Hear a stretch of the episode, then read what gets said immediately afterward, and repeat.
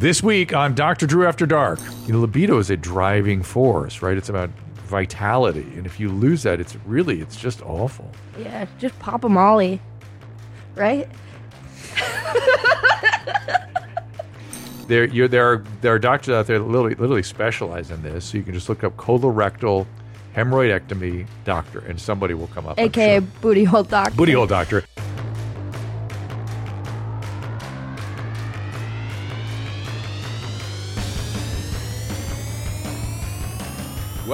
Dr. Drew After Dark.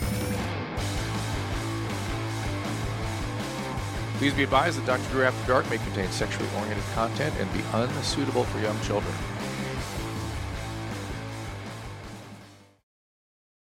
Hey everyone, welcome to Dr. After Dark. Uh, phone number, I remember at this time, 818-253-1693. Give us a call for the voice messages. I'll take some of those today, as well as the emails, which are always great. Dr. Drew After Dark at gmail.com. Support the, field, support the show. We appreciate it very much. Uh, and uh, do not forget, check out the drdrew.tv for the streaming show that's out there Tuesday, Wednesday, and Thursday. I think you guys might enjoy that as well. Today, the guest is Jessie Jetski Jack Johnson. I almost called you Jackson, Jesse. Jesse What is- Jackson, Jesse. Jackson, craziness. Um, I don't know where to start with you. Uh, Kill Tony, bad bad friends. You've been doing a lot of stuff lately. Podcasting, like, I really crazy. found my groove there. Now I'm here. This is crazy. Oh, good. But you you started from music, right? yes. Tell me about that. Trumpet player. Do you play instrument? I mean, I I mean dilettante, like serious dilettante. Like I played piano and I sang opera a little bit, but my son was a real keyboard player. Went to a music conservatory for a couple of years, so I know how rigorous that stuff is. Yeah. People don't know; it's insane. Music conservatories are insane, and and real music performance like virtuosity. You're just sitting there all, 12 hours a day practicing, practicing, practicing, practicing. Yeah. It, it was a lot. That's kind of why I dropped out of school. I had a full ride scholarship on trumpet playing to Northern Arizona University, Hmm. and I it was too much work. But but it's waking up and going to bed, yeah. trumpet and music theory and trying to hear things and Yeah, yeah. and I have the same work ethic with stand up, but it's just a lot more fun to be thinking of jokes all day. well that but but people some people are really into them they love it they, they love Yeah. the music and you have to love it to do that right so you must love the comedy I love it, and I still like playing trumpet, but I don't like uh, taking it too seriously because Yeah. it is. It, I kind of lost the fun out of it, so now I try to combine it into my stand up.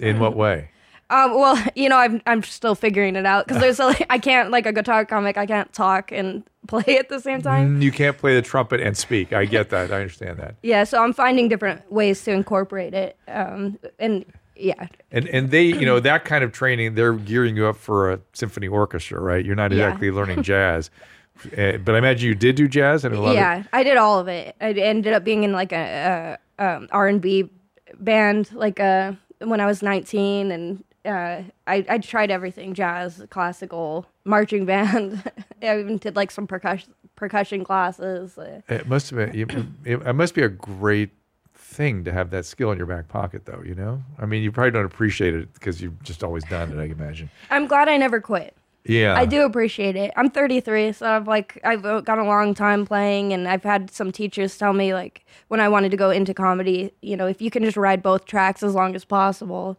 it'll pay off, and it has. It's fun to. How did you end up with trumpet? Well, I, I wanted to play the saxophone, um, but there were too many in the band, and then I wanted to play trombone, but my arms weren't long enough. So the teacher was like, maybe you go to trumpet, uh, which made sense anyway because my grandfather was a trumpet player. Um, so Isn't that interesting? How it sort of goes in families sometimes. yeah, It's odd. it is. Yeah. My wife's family has a bunch of reed players. Oh yeah, yeah. I just j- j- Can't clarinet, just saxophone, clarinet, saxophone. It's like what? All you guys? yeah. So Well, my dad's a drummer, Oh, that's so it skipped a generation. So interesting. Well, and and then comedy was that something you found early? Yeah, I think like to stand out, I would make jokes, or like um, when I would say something and I'd get attention, I would just keep saying the same thing. And I, I always ask this question of comedians because most of them have a moment where they it sort of caught them, where they caught the comedy bug. Like they just remember so when they can they can usually point at something moment? I remember like the first time I laughed the hardest I ever laughed, but it wasn't my joke. It was my dad took my sister and I to like an arboretum, like an outside. It was like some kind of outside uh, park or something, and it was really quiet. And he's like, "Girls, let's sit down on this bench and and close our eyes and just listen to the sounds of nature." And we close our eyes, and then he just farted really loud. It was so simple, but we were laughing so hard that he had to calm us down because other people were like, "What's going on over there?" So, that- so that I, I, I would argue moment. that being infected by fart humor is a pretty good sign that you're going to be okay in comedy. Oh yeah, yeah. Yeah. I was like, I want to do that. And and how did you get involved with Bad Friends? Well, I worked at the comedy store. Um, I was a, a door guy there. You have to audition to work there, and um, I would just I was parking Bobby Lee's car, and I got to talking to him, and um, he told me at some point they're gonna get people on their podcast, and it was like four months later I got a call from him, and It's so interesting. We'll talk more about the door guy thing because uh, most people that aren't in the comedy scene don't know what that is.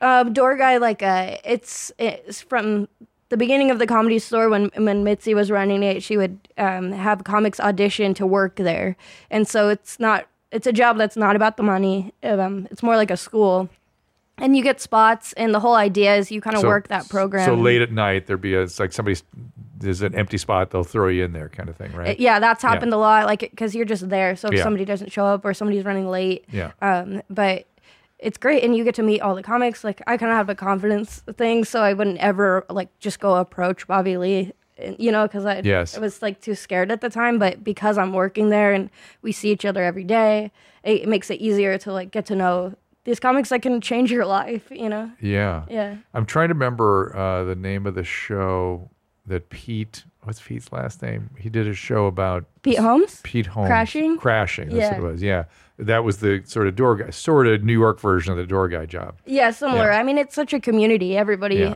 Helps like each other out. I mean, my friend who's a comic, Chase O'Donnell, who you probably know, Very well. opens for Christina. She told Christina my name, and I did her podcast, and now we're here. Have you done her musicals yet? Though you've got it now. You're a musician. Why hasn't she, she pulled you into that? She pulled me in. I've done one. You did? Oh my god, I You gotta haven't? Do you guys one. have the Oklahoma one by any chance? We should probably so put that as part of this show. I'll look for it.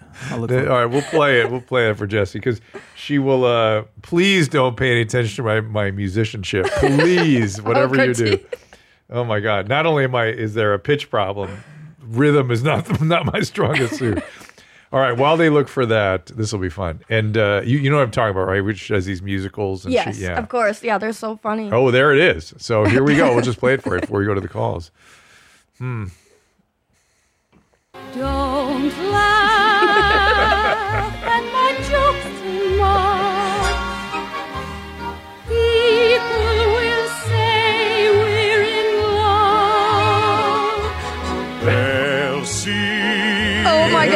It's all right with me.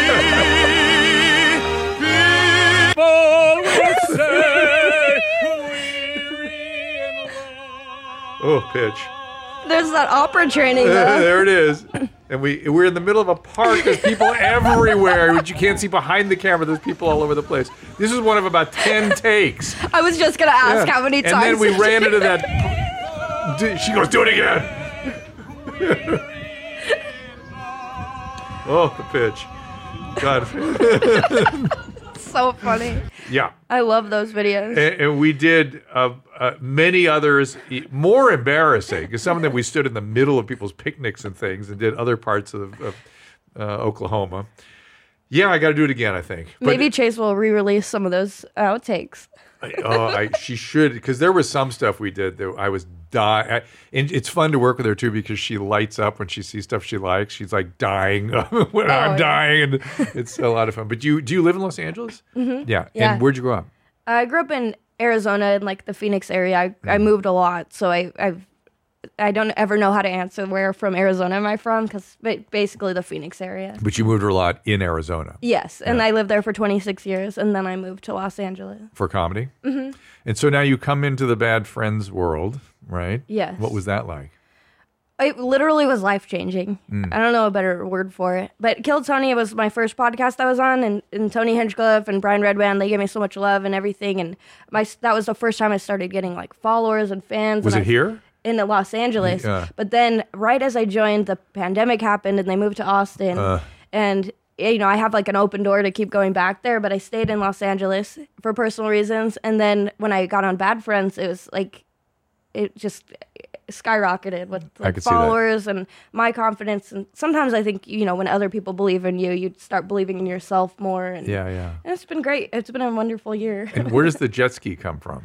Honestly, my nicknames literally just sound like my name. Okay, so just, not, not I've never some- ridden a jet ski. Okay, not something that you're, else in your past. You, you mentioned uh, last that last night you were requiring smelling salts, and I said, "Hold that for the for the for the podcast." I don't know if I'd say requiring them, but I was in the green room uh, and uh, I they have um, smelling salts in uh, the mothership green room, and so I was hanging out watching roast battle, and uh, and yeah, we were just all the door guys there, and hey, have you ever tried smelling salts? And I've seen them on on Rogan's podcast. I've seen them do them. Uh, where you just you smell the Not because somebody's passing out, just to sort of to go through the, the misery of smelling ammonia. Well, this is great. We're here because I was wondering, like, I, I know nothing about it. I'm a risk taker. so I was like, let's try this. I've done a, a lot of drugs when I was trying to be a jazz trumpeter. Uh huh. So I, I've quit now, but I was like, yeah, smelling salt seems safe. Compared to that stuff. Yeah, I So- wasn't snorting it. So, how did you find it? Um, I oh sorry, I'm stupid. I was like, I found it at in the green No, room. no, no, no. But how did you find the experience? it, it was great. I actually, I think I overhyped it so much. The smelling salts. Yeah. Uh. Um, I felt a little bit hungover, to Mm. be completely honest, from the night before, and it, it like cured everything. Well, because you get an adrenaline blast sometimes when it because the smell's so miserable, you just your body reacts. Is that what's going on? What's one of the things that goes on? Yeah, yeah. But is it safe? I mean, it's not great for your nasal health, you know, your sinuses. But did, did it burn? Did it? Do you get that whole experience? Yeah, it felt like um, drowning a little bit, Yeah, yeah, like yeah. oh, getting water up your nose. yeah, yeah. Yeah. I don't Pure know. joy, huh? Pure Yeah. joy. I think I liked it so much because it was over. Right. Yes. Thank God that's over. Wow. Hmm. Interesting. Have you done them? I have. uh I have like gotten near them, but I've never really like done the full experience. Let's do them right now. Can we get? yeah, no thanks. Not not that interested. Uh, let me. I got some calls here I want to get to, but let me do a voice message just because I didn't get to them last show. Just see if we can get a couple in here. I just had a quick question for you. Okay. Uh, I know I've always heard that it is wrong to use Q-tips in your ear because it shoves the wax down. Correct. And, you know, maybe I'm talked or something, but I've still been using them this whole time. I'm 35 now. Mm. And, uh, if I'm not supposed to be using them, how the fuck do I get that shit out of my ear? Thanks, James. All right. So Q-tips. Do you use Q-tips? yeah. Yeah. so it's the leading cause of ruptured eardrum in the country. Uh, and also, if you just happen to hit it hard enough, you can disrupt the entire middle ear and fuck everything up. Uh, it does nothing for the wax except push it back against the eardrum, so which can affect your hearing more and makes it more difficult to get the wax out. Start with soap and water in the shower, dude, and then there's little syringes you can buy at the pharmacy store. There's bulbs and syringes and things. Just rinse them out. That's what you do. That's what. If you came to me for to get the wax out, that's what I would do. You put a syringe in your ear? It's yeah, you just kind of hold it back, and it's it's a you know you just or, or a bulb, but they, you know you squirt it in, and it's designed to rinse the, the wax out. I feel like I'm leaving this podcast. When I do leave th- tonight, I'm gonna feel not very proud of myself. the smelling salts, the Q-tips. Well, let's talk about drugs too. Let's, let's let's go all the way down that path. Were you just a drug abuser, or were you a drug addict? Dr. Drew, what do you? I'm just asking the question. yeah, but I felt know? some judgment. Uh, no, I'm not No, I'm judging kidding, at all. No, You're a I- jazz musician. What are you supposed to do? well, yeah, At I least you didn't start shooting heroin like uh, Coltrane. That's true. I, I never did the heroin. Yeah, Um, or the, meth. the heroin. I never did the heroin or the meth. that was the Arizona slogan. Not even once. Well, so I did everything else, just not meth. But um, yeah, I just was pretty um, like uh, hardworking in high school. Um, straight A's. I was in all the extracurriculars, and once I graduated, I started smoking weed and drinking, and then every you know it was a gateway for me. Did, did you have trouble stopping? Yeah, I kind of like uh, dropped out of school. Mm. I started working at this smoke shop, and A weed shop. uh, yeah, Yeah. and from having like so much potential out of high school, like Mm. I spoke at my graduation, had this full ride scholarship. I think I was just like self destructing, Mm-hmm. self sabotaging, and so I, Or you just got strung out on something. yeah, that could have Yeah. been too. Yeah.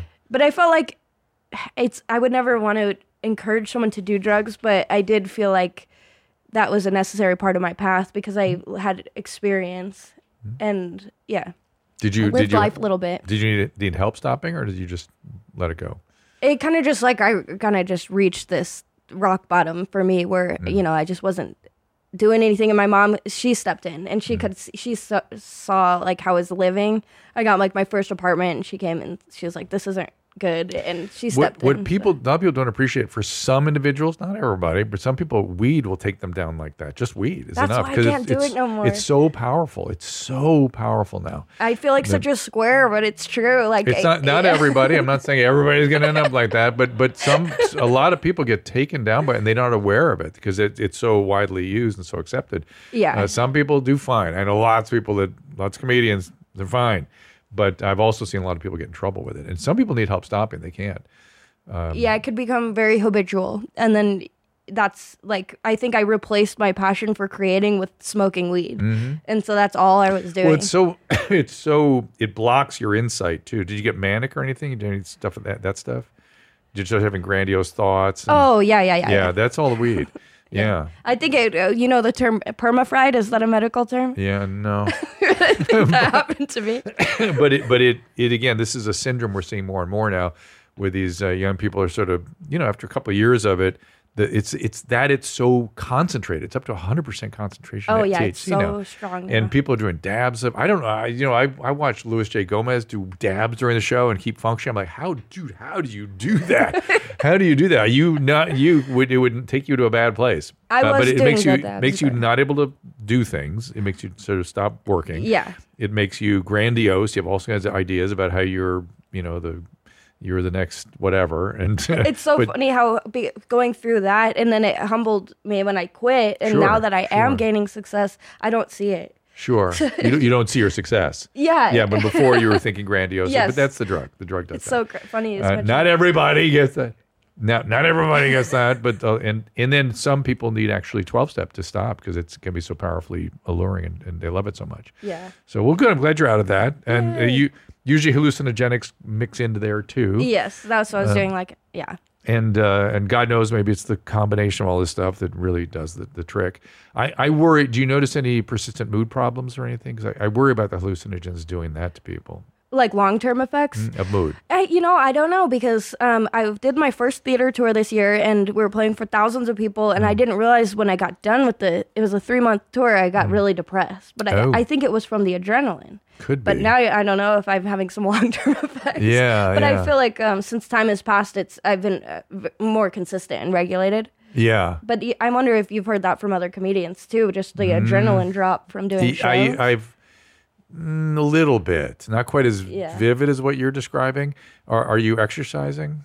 yeah, I I need to be that- more consistent, but I hike a lot. That's my yeah. So that kind of the diet, sleep, exercise can go a long way to help. me. Yeah, You know, the tour was not very healthy. We were on a bus. There was Right. yeah, not a lot. As we say, exercise. hungry, hungry, angry, lonely, tired, right? And those are things you just got to pay attention to for our, all of our health, right? Yeah. And so you, some of it might just be lonely because you're with everybody and out in the excitement and stuff, and then boom, all of a sudden you're Yeah. back home. Uh, all right, let's take some calls, you and I. All right? Yeah. Let's do this. Uh, this is Chris. We got a bunch of interesting calls here. We'll take some more voice. Did I answer the voice message? I forget all, what his question was. Even. Q-tips. Oh, we did the Q-tips. All right, that's right. Chris, what's going on? Hey, how you doing? We're good. What's happening there?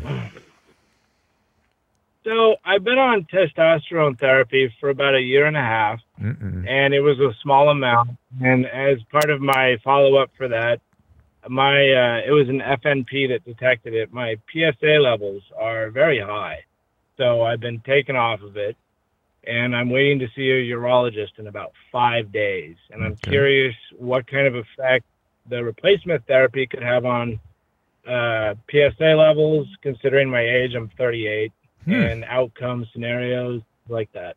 Okay. And have you ever been told you have an enlarged prostate? No. And is there prostate cancer in your family? No. How high was your PSA? Uh, she tested. Uh, the first test was I think 9.2, Mm. and the second one was 9.4 about a week later. Okay.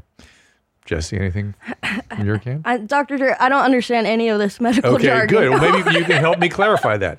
So he's on My testosterone. walnut's in pain. Say it again. The what? I said my walnut's in pain. Yeah. okay, okay, I got that. No. Do you have testicular pain? Uh, no. Okay. Right. Urinating is, I'd say, normal. Maybe the last little bit takes a little effort, but All right. not really. So he's 38. He shouldn't be on testosterone, frankly, unless there's some medical problem causing low testosterone. In his age group, obesity would be the number one cause of low testosterone. If he has low testosterone because of some endocrine problem, that needs to have a name. Like, what's the diagnosis that requires the treatment of the testosterone? Otherwise, you're essentially just putting yourself in harm's way. So, what kind of harms could he develop? Well, as you're finding out, the PSA, prostate specific antigen, this is a marker for prostate cancer, right? Mm. But many other things can elevate PSA too. Just having a large prostate. And actually, having a large prostate, a big one, actually is associated with a lesser risk of prostate cancer. And those guys sometimes have very high PSAs. And testosterone supplementation could raise the PSA for those guys, right? So, Okay. so one possibility here is you got a big prostate. It's kind of young to have a big prostate, so it's kind of weird. Whole thing about the elevated PSA in his age group is odd, but you know sometimes it, it happens early. Um, could testosterone increase his risk of prostate cancer? Not really. It really it, we, it doesn't seem to cause prostate cancer, but it, it can accelerate a prostate cancer that's already there. So that so I worry about two things for you, Chris. One is you know that you already had prostate cancer underlying this, and it's sort of bringing it out by taking testosterone, so to speak. It's not causing it; it's just making it more apparent. Uh, versus you just have a big prostate. You said you have a little urinary restriction when you try to pee. That suggests more that kind of thing. And maybe you just, uh, you know, you're one of those guys that's going to have a big prostate your whole life, and uh, the high PSA goes along with that sometime. But the right thing to do is to see the urologist, okay? Five days. Okay. Count him down. He's got BPE, big prostate energy. BPH, benign prostatic hypertrophy. That's Oh, called. yeah, that's what I but, meant. But, Je- but Jessie's thing is BPE. BP. I like that. Uh, all right, this here we go. We'll get. You should be able to participate on this one. This is Mike. What's up, Mike? Dr. Drew, how are you? Hey, let me before you get into this, Mike. I'm good. I just happened to think about something. Were you stuck in a in a in a trailer with with uh, Bobby Lee going around the country? Was that part of the comedy tour group? You Oh were yeah, tour bus, tour bus. with? with with Bobby, Bobby Lee. Lee, that Andrew that- you have Santino. that problem too? Oh, Andrew was there to give you some sanity. Yeah, Okay, he was all right. dad. Bobby was crazy mom. Oh my God! All right, I, I want to hear more about that. But, but Mike, we'll get to you now. What's going on? Hey guys, thanks for taking my call. You bet. Um, yeah, so I wanted to reach out today, um, and also uh, Jessie Jetski Johnson. Love that she's on the show today. It's amazing. Um, yeah, so a little bit of background. My uh, my wife and I, we had our first child about two years ago. Mhm. Um, before then, we had a great, great, you know, uh, sexual relationship. Things are fantastic. Uh, but since birth, uh, my wife, she has not been able to bounce back to what she was before. Right. Um, as far as pleasure, you know what I mean? Like she doesn't have the sensitivity that she used to. Mm. Um, so for me, as the husband, I really want to, you know, sex is not. I want to make sure she's feeling good too. You know what I mean? Mhm, mhm. It's like I, I just want her to be back to what she was. Um, Eh, How old is she? so she has talked to her doctor. How old is she? Oh, she is. Uh, she's 34. 34. And does she, is she on any medication? Uh, she is for her thyroid. What is she on? Oh, uh, I think it starts with a T. So just like she's just on thyroid hormone, like thyroglobulin, something like that. Yes. Okay. Yes, that's right. Okay. Uh, she has, so she has some endocrine disturbance. She has hypothyroidism, and that can be isolated or can be part of something else. Um, did she breastfeed? Okay. No, she, well, she tried to, but it didn't work out, so we ended up going with formula. Any difficulty getting pregnant? Was, was there a fertility campaign? Um, no, actually, it was quite easy. Once she Okay. was off um, birth control, uh, it happened pretty quickly. And she's not on birth control now? She is. Oh, well, that can affect. Is she on the same birth control as before? Yes, she is. Okay. Well, birth control pills, you- you've been on hormonal contraceptives? Yeah, isn't that kind of like the last guy taking testosterone? I feel like this is like she's taking a bunch of estrogen. I- It's it is actually a bunch of progesterone, and the progesterone for some women really shuts them down and affects their sensitivity and everything. Yeah. And, and after pregnancy, everything changes. And so, a, I wonder if she's having a reaction to the birth control pill different than she used to experience it. So, she might, you know, maybe get rid of some of the the potent progesterone. Maybe the doctor can talk about getting some estrogen in there. Secondly, uh, there can be other kinds of ovarian dysfunction after pregnancy, and testosterone can drop too. Uh, I, I read on your your screen here that the doctor sent you for pel- sent her for pelvic floor physical therapy. Yeah, that's that's kind of what they were thinking. They weren't really sure what was causing the issue, Mhm. um, so they thought that maybe she could go and speak to someone uh, that specializes in that and could help her out. And she is trying to get an appointment right now. She has not seen the doctor yet. Yeah, physical therapy that that's an enlightened approach. I like the idea. It can it can so you know the, all that musculature down there can affect, uh, particularly after you can imagine. Did she have a vaginal delivery? Yes, Yeah. uh, without complications. Yeah, but you can imagine this stretch. You know, everything's different now down there, and it can feel different. Is her libido yeah. the same, or just her sexual responsiveness? Well, that's also a thing too. I think her libido has changed. Yeah. I feel like Yeah. um, you know she's not. You know, it's gone down a bit, Mm. and I feel like now, you know, where we're almost two years post uh, having our our child. Um, Mm. You know, she's she enjoys sex now. We we have you know it's great. Our sex life has bounced back, but I feel like it's it's it's not what it was, and she's doing it more for me. Yeah, yeah. I mean, so I want to Yeah. make sure that she's back to what she was, and make sure she can enjoy it. Okay, Jessie. The hormones are so crazy. Like uh, being on birth control in the past, I, I've we were talking about how many drugs I did, and when I was speaking to a jazz musician, nothing like acid. You know, Didn't shrooms. Like I know I've done did all, so- yeah. those like hard to me hard drugs, but uh, nothing changed my how my core more than birth control. Interesting. Yeah, I'd had mood swings, and Mm-hmm. it just I felt like a different person. I Mm. wish there was a better way to like balance all those hormones out. Well, I mean, could she consider something like an IUD?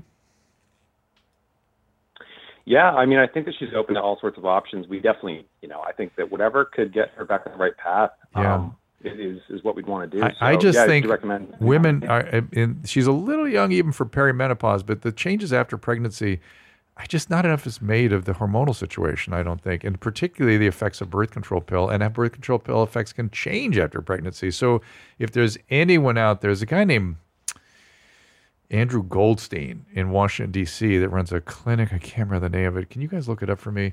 Um, and he, uh, I think his name is Andrew Goldstein, if I remember right. And it's like women's. Uh, I can't remember, but he does a lot of work in this area. And uh, you might just look at their website and see if there's any resources there for you. I think the physical therapy is a great idea. Uh, yes, uh, Centers for Vulvovaginal Disorders, Washington D.C. Click on D.C. Uh, is is his name? Did his name get associated with this thing, guys? Yeah, the Andrew Goldstein. Yeah. So there you go. He's got a whole website. You can check it out there. Um, and he he has, makes a big issue of hormonal contraceptives and the effects sometimes long term they can have on on women's libido and sexual functioning. And so there's there's a lot going on here. There's definitely a lot lot to, to look into. It's a central theme here. Get off the drugs. Yeah, it is kind of essential. I, I kind of agree. Oh, that's not the Andrew Goldstein. I don't think though.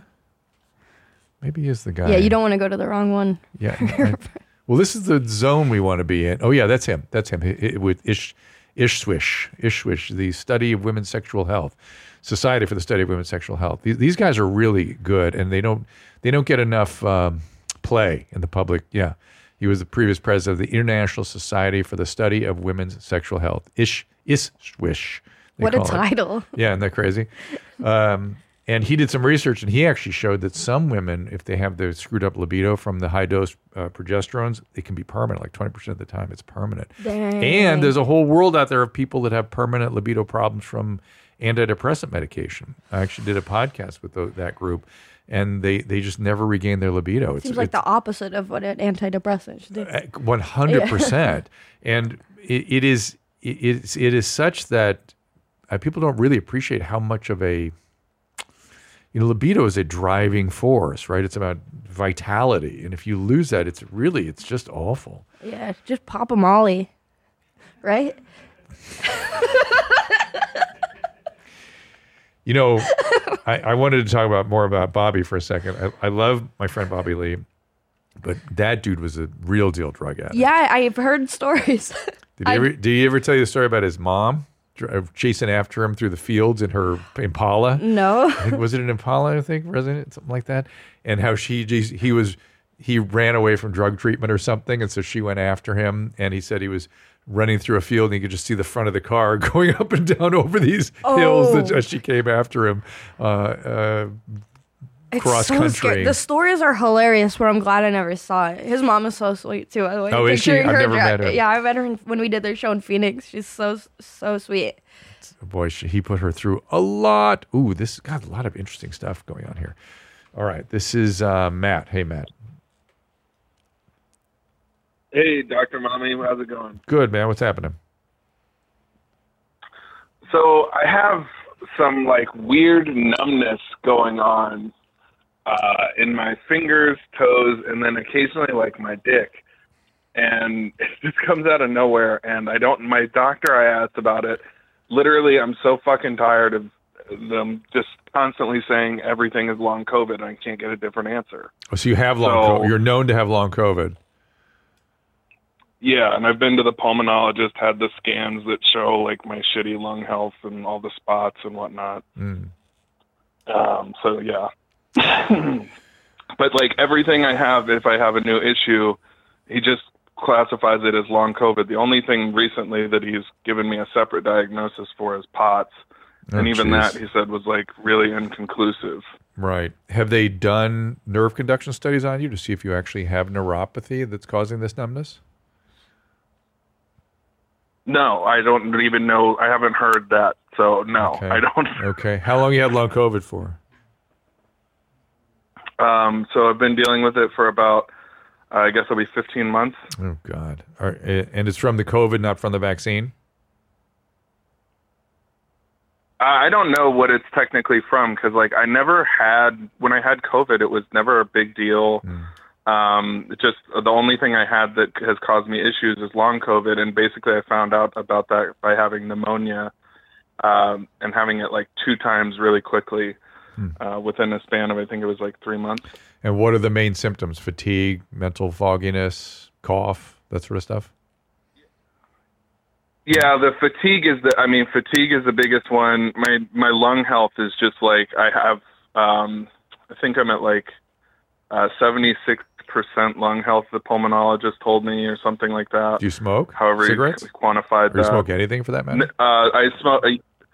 I, I smoke weed. Yeah, I was Okay. going to say I don't smoke. Well, that causes smoke sort of a chronic bronchitis, and that's not going to help that. You know, when you say 76%, you're talking about really the airway function, and that's concerning. You're going to make that worse.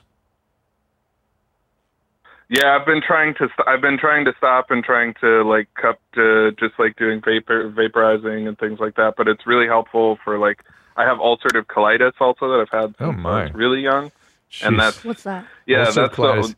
the the pot. Is the Jesse's main really thing. interested. Oh, what's this? this Go is- so that's called inflammatory bowel disease. Oh yeah, I forgot Juicy's there. yes, she's here. What's up? She- Sorry about your colitis. it's it's a immune attack on the lining of the colon. It, it can be, de- you know, before we had treatments, it was devastation. We'd have to take the colon out. They people get cancer. It was just bad. Uh, now we have a lot of treatment for it. So are you on something? So the latest thing is they gave me um some pill, I forget what it is. It's for like that I'm supposed to take to try and calm things down when I have a flare up, but basically, I mean, it's still I still had an awful time for a little bit. It's just a shorter amount of time Does it hurt? now when it I can be take very that painful. pill. Yeah. Uh, it's too Was bad it- you don't have the numbness. it's super there. painful. You get to pick where the numbness. No, you don't get to choose that. Nice. M- mesalamine is that what they're giving you? Oh yeah, yes, yes. Okay. Yeah, and then That's the one. Right. and, and so that's a mild medicine, and, and it means you're probably having mild flares and stuff. That's good news. Um, has have you ever been on immune suppressive medicines? Not that I know of. No, I, I try. Mm-hmm. I mean, honestly, I've been like kind of a shitty patient in that regard. I've tried to avoid uh, right. taking long-term pills. I guess. Okay. Well, I, I'm asking all that because I, you know, I wonder how diligent they've been in working you up for some weird infection that is not long COVID, just some other weird infection you got Mm. from having had the immune suppression. But you've never really had that, so let's take that one off the table for a second. Uh, you know what? I would have you looked at any of the website web resources for long COVID? There's a lot of people trying a lot of stuff out there, and some some people are having success. I, I, you know, I, I mean, I have, but I honestly, the thing is, I get like overwhelmed. If there's any one like particular one you could recommend, I'd appreciate it. I, am going to recommend two. A friend of mine got long COVID from the vaccine. I'm just going to tell you, I had long COVID from COVID, and I took fluvoxamine, and it worked like crazy for me. A friend of mine got long COVID from the vaccine, and he's actually gotten better with Ritalin, strangely enough, which is Interesting. it's that interesting. I think I Uh, have long COVID now that you mentioned it. I need some Ritalin. uh, I'm going to recommend it to you. And uh, and there are two there are two resources out there. One is covidlonghaulers.com. covidlonghaulers.com. Dr. Patterson and Dr. Uh, Yogendra are, are having a lot of different success with stuff. So I would check those guys out. covidlonghaulers.com. And then Pierre Kory, K O uh, Pierre Kory, K O R Y, has made a practice now of, of treating long COVID. He's reporting some success. Again, there's no literature out there. There's no good resources per se. Uh, you're you're kind of on your own, but there are people treating it, trying things, and having some success. So, okay, those would be my two suggestions. Yeah. All right. All right, I appreciate All right, it. man. Good luck, buddy. That's uh, that's a Bye-bye. difficult. I know you get uh, addled by some of this medical stuff, but it's kind of interesting, no? It's really interesting. Yeah, I don't understand half of it, but I'm really fascinated. Uh, let's see what else. Here, you would you pick some of these with me here? Let's pick a Uh, lady. Okay, a lady. Yeah. Stephanie. At what point? Do you, okay, here we go. That's a This good one. this- Sorry. Hello. hi, Stephanie. What's going on? Oh my God, I'm so excited. I need help. Okay, good. You're here with me and Jesse. We're here to help. Hi. hi. Hi, J- I saw you in St. Louis on the Bad Friends podcast. Oh wow. How are how were they? They were really good. They were really good. It was really funny. It was a good time. That was a fun show. Yup. Okay, can we get straight into me asking you a question? Okay, let's do it. All right. I got a hemorrhoid, and Okay. this bad boy is coming in and out, in and out. Mm. When is it? When is enough enough? When do I get this thing cut off, and who do I go to? Is there a booty hole doctor? Like, what's going on? Jesse, you want to help? You pick the call. is there a pretty old doctor? Uh, I think maybe like that seems like a Magic Mike character. but uh, anyway, um, I don't quite understand what the hemorrhoids are. Oh, let's start with that. I've Good. heard people talk. She says it comes in and out. Yeah, yeah. Like okay. a tapeworm. Or No, no, no, not like a tapeworm poking out. Uh, let's get some hemorrhoid pictures up No, there. no way. not real ones. We'll get cartoons. Don't you worry. These are little cartoony things because these these guys want to make it possible for. There we go. Uh, it, wait, just show. Uh, let's see here. Okay, none of that looks particularly good. Ah, mm, keep going. Uh, hmm. I guess that second one in uh, from the left on the upper upper thing kind of gets the, the idea.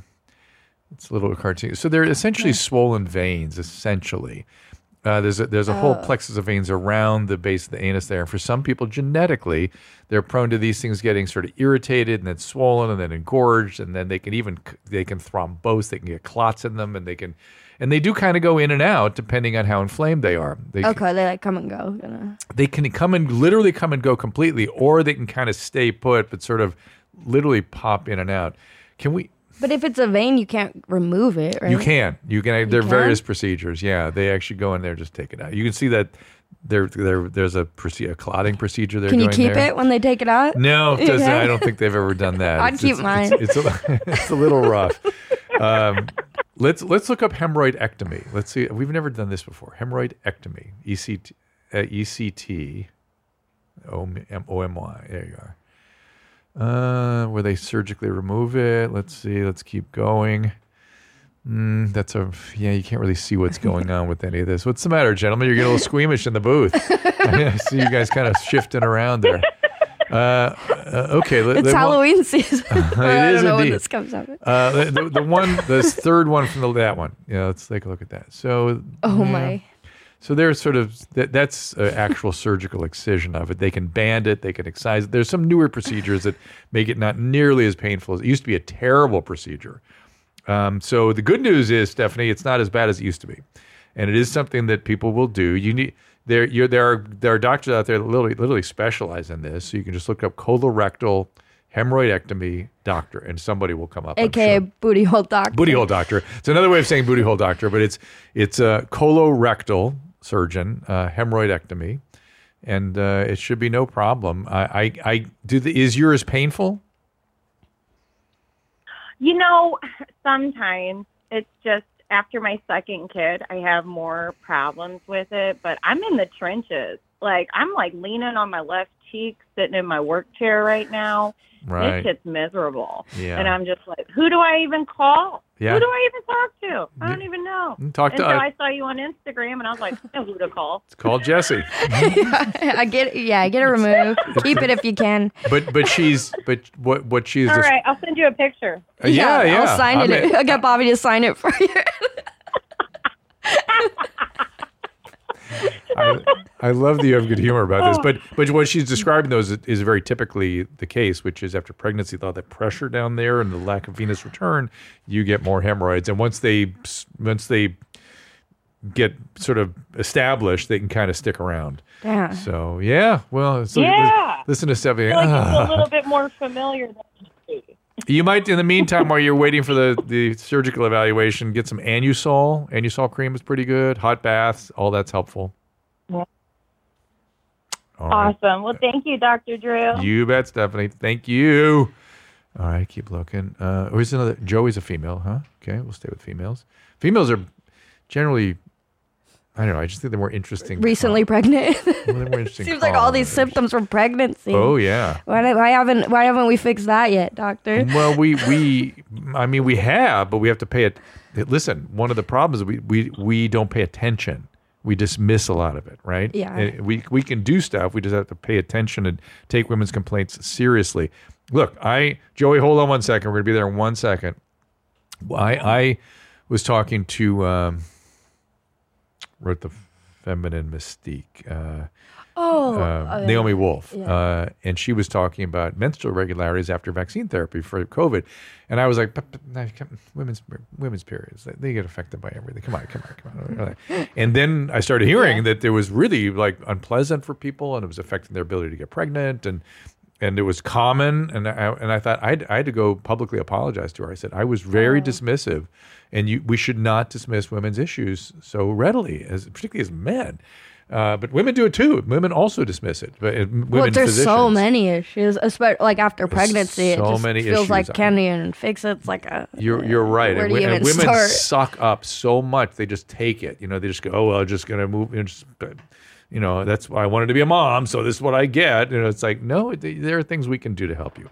Joey, speaking of help, what can we do for you? Yeah, so I was just recently diagnosed bipolar about three weeks ago, and I was listening to the podcast where a woman called in and she was talking about how she had just left a marriage where she was with someone who was bipolar and how much it affected her. Mm. I've been married for 10 years. And I was sitting there after the podcast and I was thinking, yeah, I've, I've been pretty toxic.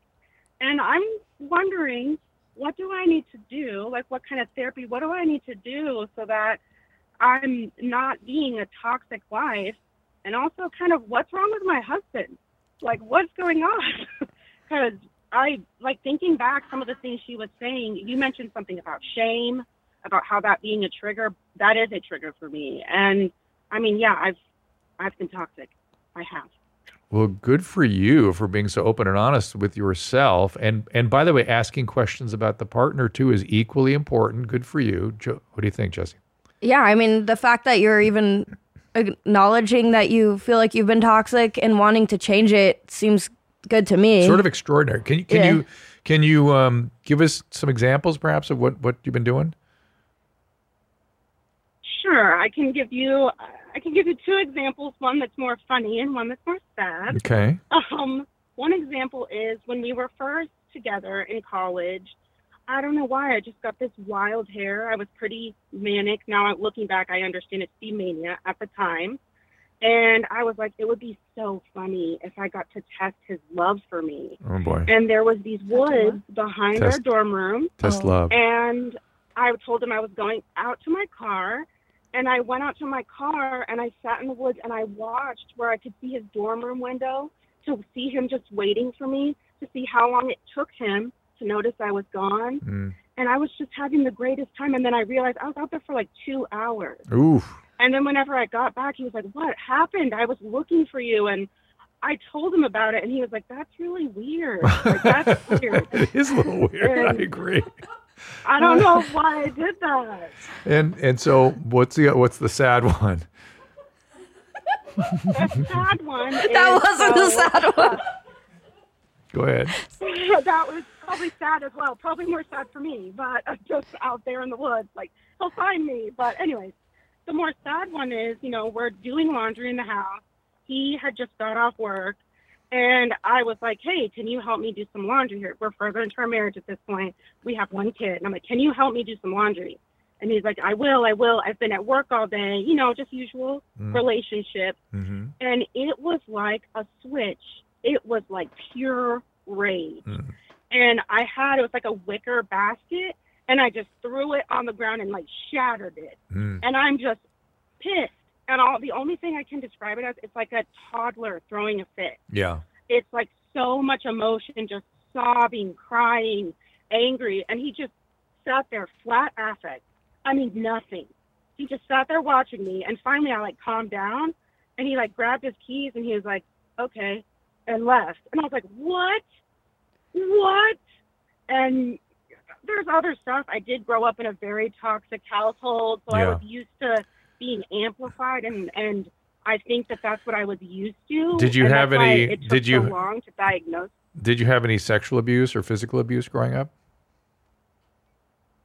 I had physical abuse. So, and I also, when I was younger, I was in a car accident. This is when I was two years old, Mm. and I was ejected from the car. Oh so I had God. a traumatic brain injury, Oh my frontal goodness.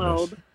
And so for a long time, that was what doctors told me was that, you know, my mom as well, she had a frontal lobe injury. So I was very aggressive as a kid. I was very, I kind of had a lot of issues self regulating. Yeah, yeah. Um, and that's why it's taken doctors a long time to, because I do take medicine for like epilepsy. There's some, there's also some damage in there. Um, Yeah. so it's taken a long time for doctors to kind of piece together. It's interesting, But Joey. Yeah, my mom, Crazy. So interesting. Yeah, Yeah. Yeah. it, yeah. So so I have some ideas. What do you think? I'll let Jesse talk to you first. I, I got some ideas.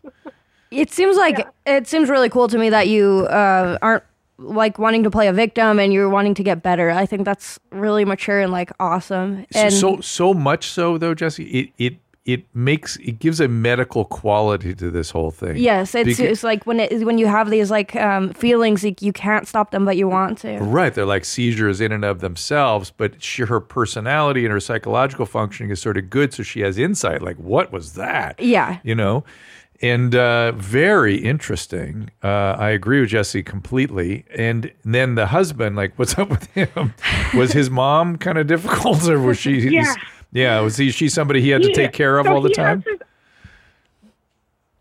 um, yeah, he also, I mean, he has his own problems. When we first met, we were both kind of wild. For him, I mean, it's embarrassing now. We're different people now, very clearly different, but he was very into drugs. Mm. I mean, there was one time that we robbed a concession stand together. It's a lot. We uh, we grew up together. We'll say that we were both kind of rough and tumble in college, and then after Rough and that, like, tumble. We need to get together. this is uh, more like uh, we were like, It's like a Bonnie and psychos. Jekyll and Clyde. Bonnie and Bonnie and Clyde, but or, or, or also it's the Not, it's not good. or the uh, what was the Woody Harrelson movie, uh, Natural Born Killers? It's like, Yes, these are here they are. Um, so interesting. Uh, so let's talk about. So I don't know what's up with him. It just you know the things that occur to me is like he's been a caretaker probably his whole life, and I just think he's hopped into that caretaker role. And the, the flat affect and stuff is probably him dissociating, which is something he learned how to do probably in his childhood. But you're, you know, so you have chaos, you have brain injury, you've got a lot of stuff going on. You have insight, you have desire to get better, all these things. You know what I think you ought to really think about getting is what's called formal neuropsychiatric testing. It's actually like a full day and sometimes two day testing of how what is your psychological functioning and what is the biological component? What's the neurological overlay? You know, how are the different mechanisms being affected? And then somebody who is skilled, really somebody who has a lot of experience with this, needs to interpret that data. And then once you have a formal diagnosis of what's going on, then you can get some ideas on what the treatment ought to be. It's too complicated to just go, hey, Joey, you ought to just, you know, take your seizure medicine and your bipolar medicine and go see a family therapist. Like, yeah, okay. but that wouldn't hurt. But uh, there's a lot here. Um, Bonnie and Clyde. wow, what a story. You robbed a Yeah, no, convenience store. What were you guys up to? Oh God, it's I I had a tendency whenever I would get a manic or whatever it was to I would get into drugs. He is sober. He's been sober for about six years, but Mm. then he wasn't. So we snorted some. I don't even know what it was, and there was a closed convenience store, and we literally just took candy just to take it. And Oh, okay. Okay, we, we're imagining you guys with assault rifles. Yeah, so, no, so, no. so, Ski no, mask. No, no, no, we're not hardcore. you took some candy. You're Nothing okay. was hardcore, Took some- just stupid. it's an Abba Zaba and Skittles. That was our, that was our, our crime run. Yes. All right. Well, it, it's Yeah, uh, Joey. It's kind of that's- interesting. I, you know, neuropsych testing is not cheap. That's the other thing. Now, what you might look into, you're in Dallas. You know, you might go look into like a university setting or a psychology school. Sometimes they have students that are learning how to do these tests, but they usually have professor, well, always have professors supervising, and usually those can be very high quality people. So you can get it done for next to nothing that way. Okay. If if money's an issue, Okay. because I, I Thank know. you so much. This is Yeah. yes. Yeah. And and it's, a, and it's a huge help for me because they. Yeah. I'm so sorry. They throw medicine at you. I know. And already, like, it's a lot of symptoms I've had for my whole life, and I'm like tired of messing with it. Yes, neuro. It's called neuro. It's not just neuro testing. It's not just psych testing. It's neuro psych testing, and uh, there should be. There's a lot of people that do that kind of work. You need to have the formal test. There's other things you can do too. There's sort of MRIs and SPECT mm. scans and things, and people go, "Oh, look, the frontal lobe's not working." But how is that any different than what you already know? You know what I'm saying? You need we need to know what the functional Yeah. the functional aspects of this are. Okay. Wow. Okay, thank you All right, so Joy, much. and I do- and appreciate it. Also, me- oh, I'm a huge, huge fan of Bad Friends. Oh, Well, that, you. you clearly have good. Your judgment is clearly still intact. yes. So, I think you're fine. Go forth. Back to the convenience store. Thank you. But but um, but listen. Do me a favor though. Once you you know go down the road with this a little bit, call me back. Let me know what's going on. Okay. It'd be very interesting to have some follow up. yeah. Okay. For sure, yeah. Thank All right. you so much. All right, Joy. Thanks. Bye bye. So, wow, we're covering a lot of territory today. I'm, uh, you seem interested in this stuff too, which I'm I'm indulging it a bit. Yeah. No, I've, I'm finding this fun. I, do, I don't like going to the doctor's office, and this has been a really positive experience. Oh, good. Yes. So you you expected to hate me like all doctors. not hate you, but I distrust doctors. And Uh, I well, need to these get over days, that. listen, but- man. These days, I, I- every there's so much distrust in the medical system because of all the COVID ex- excesses, and I Yeah. get it. I get it. I'm actually trying to work with people to come up with alternative systems and things to try to. This is a good one. Well, this is this is this is more educational, right? But I really want medical delivery systems that people can build trust with. Uh, having said that, I, another interesting thing I observed about you, and I'm guessing it is all your years of reading music, you are a very fast reader. Very. Are you aware of that? no, how'd you tell? because I, you looked at Joey, not Joey's the hemorrhoid one. You looked at the hemorrhoid one, and you you had read it long before most people can digest. Oh, I didn't screen. know that. And yeah, I'm- maybe sight reading. I, yeah, Oh, I never knew that about myself. yeah. I'm I'm betting that. Do you read? Do you read books? Do you read a lot of material? Yeah. Yeah. yeah. You- I haven't, and I used to read a lot more than I Yeah. do. But yeah, You're a fast reader. Trust me. that's a good Uh, diagnosis. Yeah, it's a good thing to have. But uh, and and the sight reading, and now, now when you look at music, I'm just so curious about sight reading because my I am so weak as a sight reader. It, it drove me. It's, It Oh. really bothers me that I wasn't better trained that way. Really, I was one of these kids that would read, you know, read the the measure and then just memorize it and play it over and over and over again. I would never go back. I to knew kids like that when I was teaching. I'd teach summer band, and it it would take me a while, but I'd figure out they weren't you, reading the you, music. you have to break you have to break them of that immediately because it's a terrible habit and it, it's screwed up my yeah, my son is a keyboard player and he can read music like Rachmaninoff he reads and stuff and it's I, I just so jealous of that but when you look at a sheet of music can you read most of the page like right straight off you can just like figure out what's going on very very quickly yeah, I, read it like uh like English. you, so, yeah, yeah it's so It- fascinating but it, we used to do sight reading in band, so it, we we would like kind of train or practice. And I- I get you, it. you ever play Guitar Hero? yes I feel like Guitar Hero is just sight reading. For you, That's you the play a new Well, the, song, the like- problem is people who play Guitar Hero feel like they're sight reading. That's the problem. Yeah. You're actually sight reading and feel like you're playing Guitar Hero. It's a little different.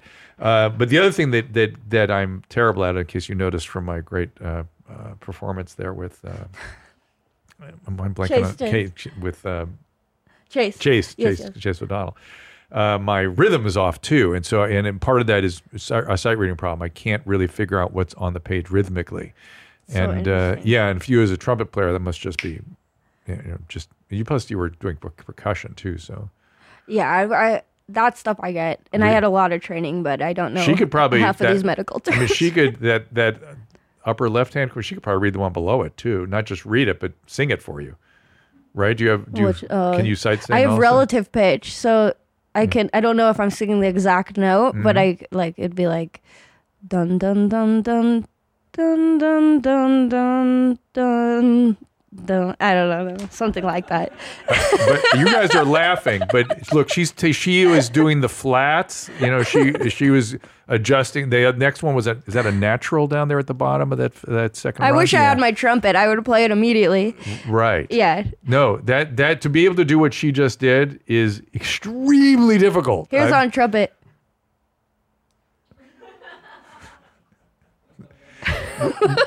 Now I've always wondered. I, I'm just fascinated by all this stuff. That, that so you're doing the the keys. The, Yeah, nice visual keys? joke for the You- you- podcast. You, you call them keys on the on the Um, trumpet. What do you call those? valves. Valves. The valves. Uh, but are you adjusting your? Yeah. There's so many things like your your embouchure, uh, your tongue placement, the Dur- during each note. every note. Yeah. During and is that to get the right pitch? I mean, you sort of does the does the do the valve sort of get you to the pitch, and then the adjustments get you to the the precise pitch? Yeah, they all work together. Yeah. This is only three valves, and if you open it up, there's like holes in the valves. It's, Yeah. it's like a it's like a lock, like Yeah. a combination lock. And Uh. So it- it changes the airflow, and which changes the pitch. But when you're going like from a low note to a high note, like on a piano, you know, but with trumpet, you you have to use your air and your tongue placement and your abs and the corners of your mouth. And Who's your favorite trumpet player? I like Miles Davis a lot, but I Do also do like do Herb Alpert. Do you put the thing over the over the the Well, bell like the way Miles Davis did? Yeah, right now because he started like electrifying the trumpet. Yes. and I that's what I've been really interested in right now. Ah. But using guitar pedals and uh, using I have an That's- electric mute, but later Miles Davis. A lot of people Mhm. aren't aware of that whole era he was in. He, was made it so. I mean, they call him Bertha Cool, but it was so cool because you, yeah, you get this like gritty electric sound, and nowadays there's a million effects you can add to a guitar, but you can just add that he to was any brilliant, instrument. Oh yeah. He would get up. I, there's stories of him, you know, sitting, sitting in the back room at Juilliard and just going, "This is all bullshit. This is all so easy. This is we need to do something interesting." It's yeah, his autobiography is nuts. Uh, so let's. Uh, well, what are we doing? We're looking. Oh, there's all the stuff that can be done with the trumpet. Oh yeah, yeah, yeah. Yeah. Oh, crazy. All right, let's get some videos in here. I want to let give Jesse a chance to see some stuff before we wrap this thing up. Yes. Yes, like, yes, I want to see videos. I like learning about this medical field. uh oh, Bringer's rare disease. SPS muscle spasm. Oof. Two hours into it. Yeah. Do they tell us what SPS is? Uh, it doesn't say. Super look it painful syndrome. Exactly. Uh, let me see here. SPS. What does that mean? Hmm. Doesn't come. Yeah, it doesn't come. Uh. Oh, stiff person syndrome. Oh. Just loosen up. Next yeah. one. Yeah, rare progressive neurological disorder. It, it is pretty bad. Uh, that that is mm. trunk, torso, arms, legs, greater sensitivity to touch noise. They get these terrible spasms, hunched over posture, too disabled to walk or move. Oh my God. Ugh, More likely so to be scary. yeah. Associated with other autoimmune diseases. Oh, it's very sad. Is okay, that like well, where ALS is in that area? ALS? Mhm. No, uh, not that I'm aware of. ALS is is the spinal column Oh, okay. attack, you know, and it's bad. Yeah, I had a friend who had that. Oof, it's just terrible. It's one of the the word. Oh, here we go. Is this normal? Uh what is she gonna do? Do it. Oh, it's the sound. Oh yeah, that's kind of Oh. normal. That's normal. There, there's some air under your eyelid. That's all right. You're just burping your eyelid essentially. well done. Give me another one. Get the air out. By the way, I've been looking at. Oh, uh oh. Go ahead. Something is burning and scraping it. Oh no. Eyelash. A wire. It always shows up. What? So I'm wondering if she had like that could be a suture, right? Maybe she had a an eyelid procedure or or an eye procedure even, and the suture kind of comes to the surface and starts scratching, and then she gets it out. So, yes, the ophthalmologist. My God, Yeah, I wonder how many of those she's found. I, I know it's weird. Or, mm, oh. and uh, well, I don't know what to say about that. Uh, I've been watching though Christina's Instagram lately, and it's been very lively, gentlemen. Uh, has a lot of that is that going to YMH? Some of that stuff she's playing there. Um, some of it probably is, yes. Okay, I, I may I may have you uh, bring some of that on to the next show. Uh, you know, I didn't. I promised to share something this show that I have not yet. So let me wrap up with a story. Oh yes. Uh, and that is, I was at the Skank Fest two weeks ago. Oh, how was it? It was uh, skanky. How was the best skank fest? It was it was very fun. Uh, and there were several. Did you hear about some of the extraordinary moments of the Skank Fest, guys? Heard some of it. I wonder if I should wait till it's just the booth boys to tell you all these stories. All right. Well, I'll tell you one story yeah, right yeah, I want to hear it. And one is that uh, Carolla was supposed to be there with me, and he bailed out the last minute. And so I started calling in favors from friends. And Annie Lederman, Annie Lederman helped Love out. her, yeah. She's the best. And then uh, Big Jay Oakerson helped out. And then Doug and Andy was with Doug Stanhope, and I said bring him too because Stanhope's an old friend. And so the three of them were up there with me f- during this hour that was supposed to be with Carolla. We had a nice time. And towards the end, and it was funny. And towards the end, Stanhope uh, got a little frustrated, and he'd been uh, swigging on a whiskey bottle the whole time, of course. Yeah. and had to pee. And he goes, "I got to pee." He goes, "We're like, we're like, no, no, we're not quite done yet. Uh, uh, hang on a second, Stanhope." And he goes, "Fuck it." He stands up. He pees in right there. Pees into three big beer cups, and then sits then sits them down on the table, and sits back down, and then drinks it. Drinks a His- uh, sip? like, or- no, like he's drinking a glass of I don't know why water. a sip is different. but It- it is different. It is. That's what it was so extraordinary. He drank it down like it was. Why drink- would he? Do, he's just gonna have to pee again. Well, good point. Good point. I think it was for a fact, and it, uh, mission accomplished. By the way, we all, How do you diagnose it? Literally, just took the microphone and went, "That's it, guys. We are done. We're we're out." Uh, That's honestly so badass. had you? It is badass. It I'm gonna do it right now. Give me a cup. For a woman to do it, would be extra badass. I must tell you. So, uh, I, and for Bobby, it'd be just another day at the, at the office. Yeah, yeah. But but did you guys hear about that? I didn't hadn't hear about about- that. You didn't hear about it, the Skankfest. Well, that was a a uh, a shining moment in the at the uh, at the A Skankfest. golden moment. Golden moment is something that was talked about. There were a couple others that sort of ranked up there with it. I, I will tell once I get to another Booth Boy show, I will share with them those stories. So we got some stuff to talk about. Well, Jessie, it's been a pleasure. Thank you for coming out. Thanks and, for uh, having It's me. been so fun, and thank you for having real interest in some of these calls because these have been like intense and interesting and uh, multi-layered and stuff. It it it. Uh, Gave me kind of permission to lean into it a little bit, so Oh, great. Yeah, I loved good. hearing your advice. yeah, I think we could really help some people this I hope way. they so. get better. Yeah. Yeah. And so where do you want people to go? Where can they find you other than the Bad Friends? Um, jetskijohnson.com. I'm going to release some merch. If it's not already up when this comes out, it's going to come out soon for the holidays. And um, all my do- tour dates are on there. And yeah, I'll see you on the internet. Great. And uh, I, I would. Are you going to be in Austin with the with the Bad Friends coming up anytime soon? Not with bad friends, um, but I, I've been coming out here every month. oh, you're coming here. Do you go to the mothership and I go to the mothership, Kill. Tony. I have a, a lot of friends here too, so I try to tr- I travel a lot. Just quickly, but Kill Tony, you must have at the beginning been stand, an, er, you know, an, a novice being criticized by the boys or attacked by the boys. Yeah. I started from the bucket. and now yeah. I guess you're on the panel. Yeah, so I I've done panel a few times now, but Tony's basically said, "Hey, if you want to play trumpet in the band, you're welcome anytime." So oh, how fun! It's really fun. I feel honored and grateful for that uh, opportunity. So it's, oh, I want to see that. it's it's great, and then I get a microphone and I can chime in when I want, and Oh my God. it's like a, my Brilliant. second family. you know? That's combining your your skills. You've been saying Oh, you're yeah, trying yeah. to figure out how to do both. There it is. it's a dream. Yeah, thank All you so right. much. It's well been done. a pleasure. Congratulations, and everyone else. We'll see you next time. All conversations and information exchanged during participation in the Dr. Drew After Dark podcast or interaction on the drdrew.com website is intended for educational and entertainment purposes only. Do not confuse this with treatment or physician medical advice or direction per se. You must always follow your medical professional's advice and direction. Nothing on these podcasts or posted on this site supplements or supersedes the relationship and direction of your medical caretakers. Please understand, I am not playing the role of physician in this environment per se. I'm educating. I am a licensed physician with specialty boards in American Board of Internal Medicine and American Board of Addiction Medicine.